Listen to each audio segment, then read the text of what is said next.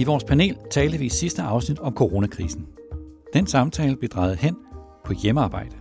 Hjemmearbejde sætter nogle nye krav til lederne, og dem diskuterede jeg sammen med topchef i Jyske Bank, Anders Dam, iværksætter Birgit Åby, stifter af Lakrids by Bylov, Johan Bylov, og vice president i Microsoft Vesteuropa, Marianne Dahl.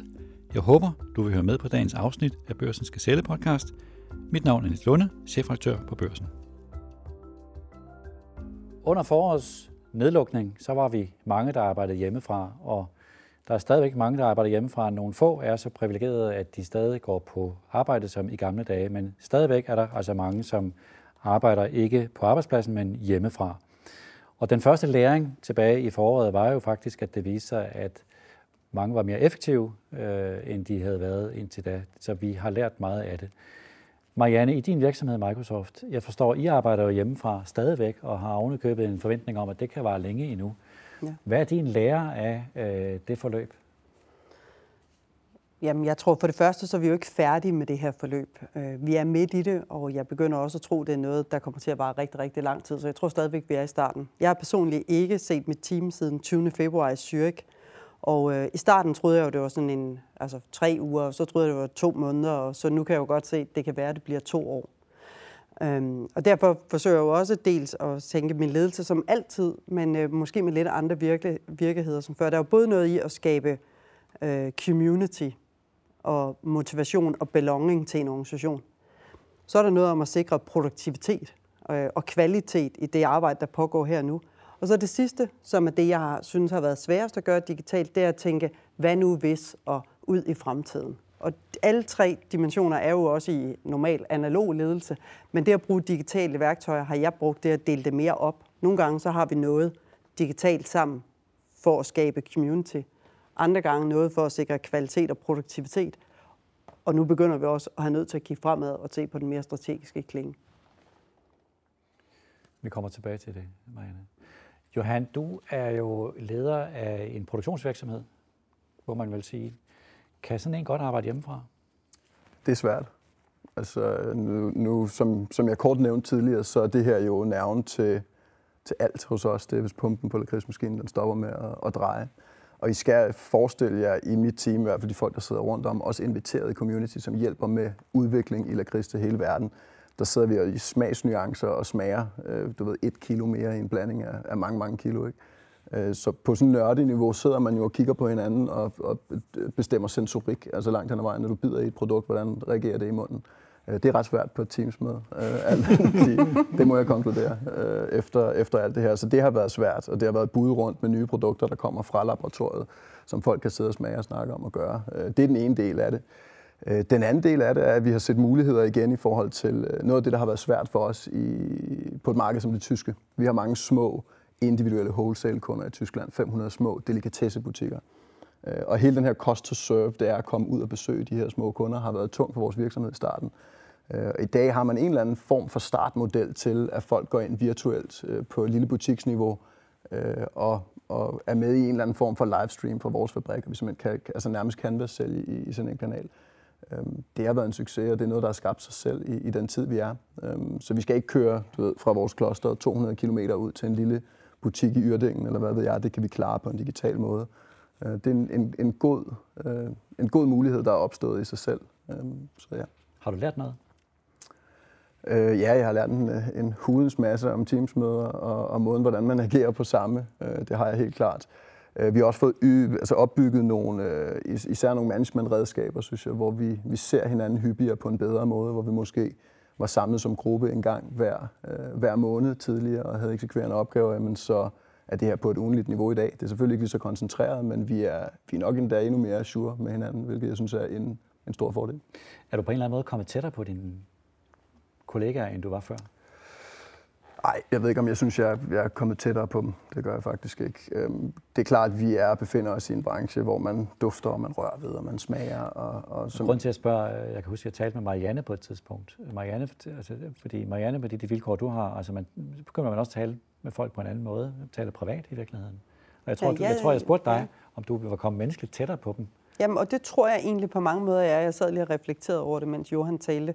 I mit øh, direkte team har jeg onboardet tre nye under den her situation. Øh, to af dem har jeg aldrig mødt, og den ene har jeg øh, interviewet inden det her skete, men hun er startet efter, øh, efter øh, situationen. Og det har jo gjort, at vi har været nødt til at lære hinanden at kende, måske på en mere systematisk måde, øh, og lidt mere sådan... Øh, øh, direkte måde end normalt, når man begynder at samarbejde, så lærer man jo bare at kende hinanden hen ad vejen. Men her har vi sådan ligesom været lidt mere struktureret igennem forstå hinanden personligt, forstå hinandens måde at arbejde på, og også kunne håndtere nogle lidt svære ting sammen helt fra dag et. Øhm, så jeg føler egentlig, at jeg på mange måder er kommet tættere på, og kan jo også være i alle lande på samme tid, på en anden måde, end jeg kunne før, hvor jeg var bundet af geografien, og så skulle rundt til Finland, og så til Portugal, og skulle teamet mødes i Zürich og sådan, ikke? Altså, der var en masse spildtid i den interaktion også. Men måske også, at man, folk sidder hjemme i deres private hjem, mm. gætter jeg på. Altså, ja. så, så måske begynder du at se deres børn? Eller ja, ja. Nå, ja, jamen, det, ja, absolut. Man ser deres hjem, man ser deres børn, øh, man ser dem øh, i, alle, i deres sommerhus, man ser alle mulige forskellige situationer. Men vi har jo også et produkt, der i udgangspunktet er digitalt. Så jeg har jo ikke samme øh, udfordring som Johan, hvor, hvor produktet jo er et sanseligt produkt. Og det er stadigvæk lidt svært at gøre på digitale platforme. Birgit, har, har du gjort dig nogle personlige læringer? Er noget, der har overrasket dig? Jeg er jo i servicebranchen, ja. så jeg skal jo ud. Vi kan ikke arbejde hjemmefra. Det er svært at gå rent hjemmefra. Så vi har jo folk, der skal ud hver dag. Øh, og jeg vil sige, jeg tror, det er, det er meget sjovt. Du synes, du lærer folk bedre at kende. Jeg synes jo, jeg synes, der mangler noget kontakt. Jeg kan jo sige, at jeg har en søn, der har været på barsel nu i 13 uger, og så skulle starte op på sit arbejde og har glædet sig som lille barn, og fik at vide, at han kunne arbejde hver tirsdag. Og det tror jeg bliver et problem for øh, vores medarbejdere og medarbejdere generelt, det er, at vi ikke får den her føling med hinanden, og, og nede i Sydeuropa, hvor man ikke kan gå ud på caféer, og, man, og, og det giver bare noget, for det giver faktisk også, i hvert fald hos os, har det altid været meget omkring vores teams, det er, at vi har de her muligheder for nogle sammenkomster. Det kan være en fredagsbar, eller... Og det tror jeg godt kan give store sociale, psykiske problemer for folk, fordi de altså vores individuation, det er vores arbejde. Hvad laver du? Mm. Hvor du kommer ud, og du, du føler, du kommer, og du præsterer noget. Det er altså svært. Og der er også en ja. social ulighed i det. Øh, I mit team har jeg jo haft flere, der har siddet hjemme i Sydeuropa under hard lockdown i op til 6 måneder, har børn hjemme fra skole i op til 6 måneder. Det er relativt ok, hvis man har et sommerhus og en stor bolig. Men har man en lille bolig med tre børn hjemme og to voksne, der skal arbejde hjemmefra, og ikke en have, så, så er det altså, øh, det er altså seks hårde måneder at komme igennem. Og hvis vi ser ind i nu en vinter med det igen og igen og igen, så begynder det næsten at være der, hvor man ikke kan passe sit arbejde. Præcis. Anders, dine erfaringer med det her? Ja, altså de første alarmerende udmeldinger fra de relevante myndigheder, der skulle vi jo skære banken ned til, at der kun var mellem 25 og 30 på arbejde, så vi kunne håndtere samfundsbetalingerne som det eneste. Midt under den periode, så formulerede vi i ledelsen øh, følgende, at vi vil forsøge at leve så normalt som muligt, så længe som muligt, under skyldig hensyntagen til afspritning af afstandskrav. Ja. Og det medførte faktisk, at vi allerede fra medio maj var 90 procent tilbage på arbejde, og fra 1. juni var så godt og vel 100 procent tilbage, på der nogle ganske få undtagelser, og så åbnede vi hele vores system medio øh, juni måned. Og erfaringerne fra den første lockdown-periode var, det som man også hører andre steder, visse steder stiger produktiviteten, men vi konstaterede også, uh, undskyld, jeg siger det, holdningsskred. Mm. Og vi er undergivet en meget, meget skrab lovgivning i forbindelse med investeringsrådgivning og sådan nogle ting. Jeg skal huske at tage referater, jeg skal huske alt muligt mellem himmel og jord. Husk, du kun at bruge den telefon der, fordi den skal optages osv. osv. Og der skete bare nogle begivenheder, der gjorde, at jeg er meget avers i forhold til det her. Ikke at det ikke kan opdrages, men øh, vi prøver at fortsætte at leve efter den grundregel, at vi skal være på arbejde, så kan det aftales individuelt, at hvis man har behov for at arbejde hjemme i en kortere eller længere periode. Og det lever vi efter endnu.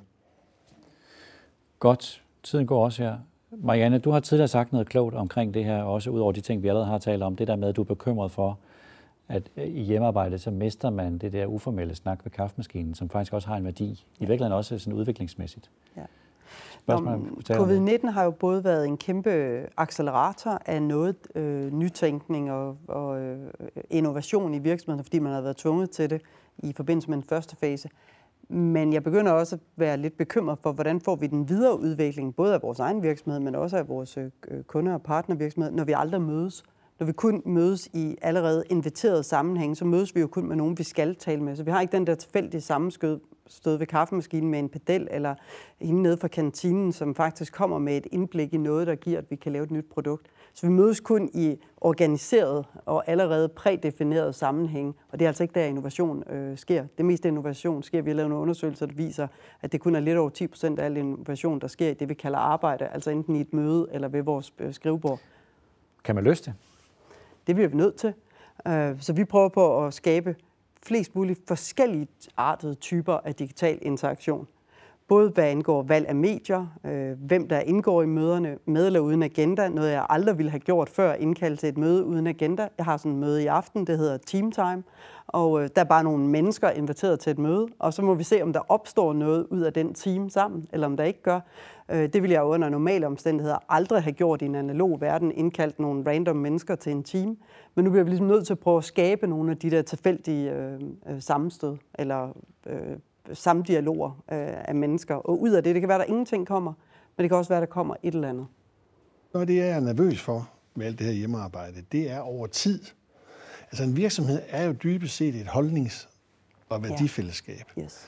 Og vi påvirker hinanden normsmæssigt, yes. ved vi går op og ned af hinanden. Yes. Og der skal også være en fælles forretningsforståelse. Yes. Og jo mere atomiseret vi bliver, jo sjældnere vi ses, jo mere er det i fare ja. for at kunne holde sammen på en virksomhed. Ja. Det er sådan mit udgangspunkt, grundlæggende. Og derfor tror jeg også, at vi alle sammen øh, jo, har lavet mange hyppige interaktioner, som du sagde, mm. Johan. Ikke?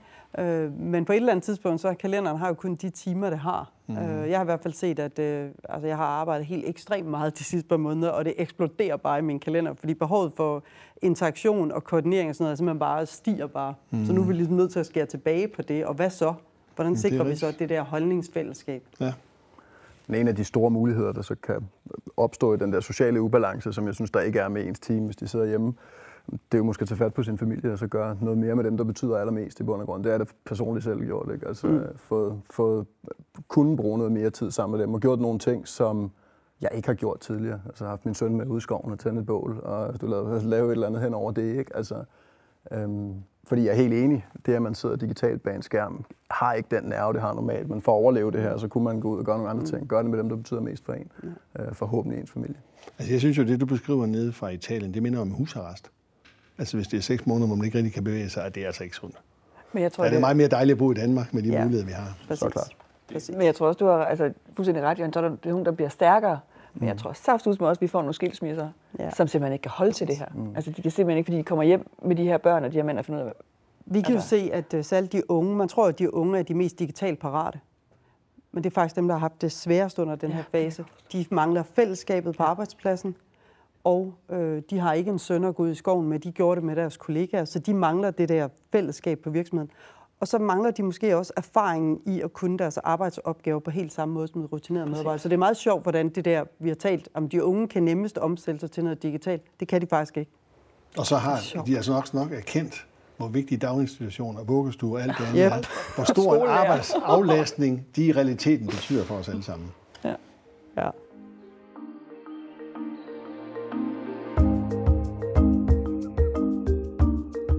Det var alt, hvad vi havde valgt at bringe i dette afsnit af Gazelle-podcasten. Mit navn er Nils Lunde, chefredaktør på Børsen. Vi håber, du vil lytte med i næste afsnit på Genhør.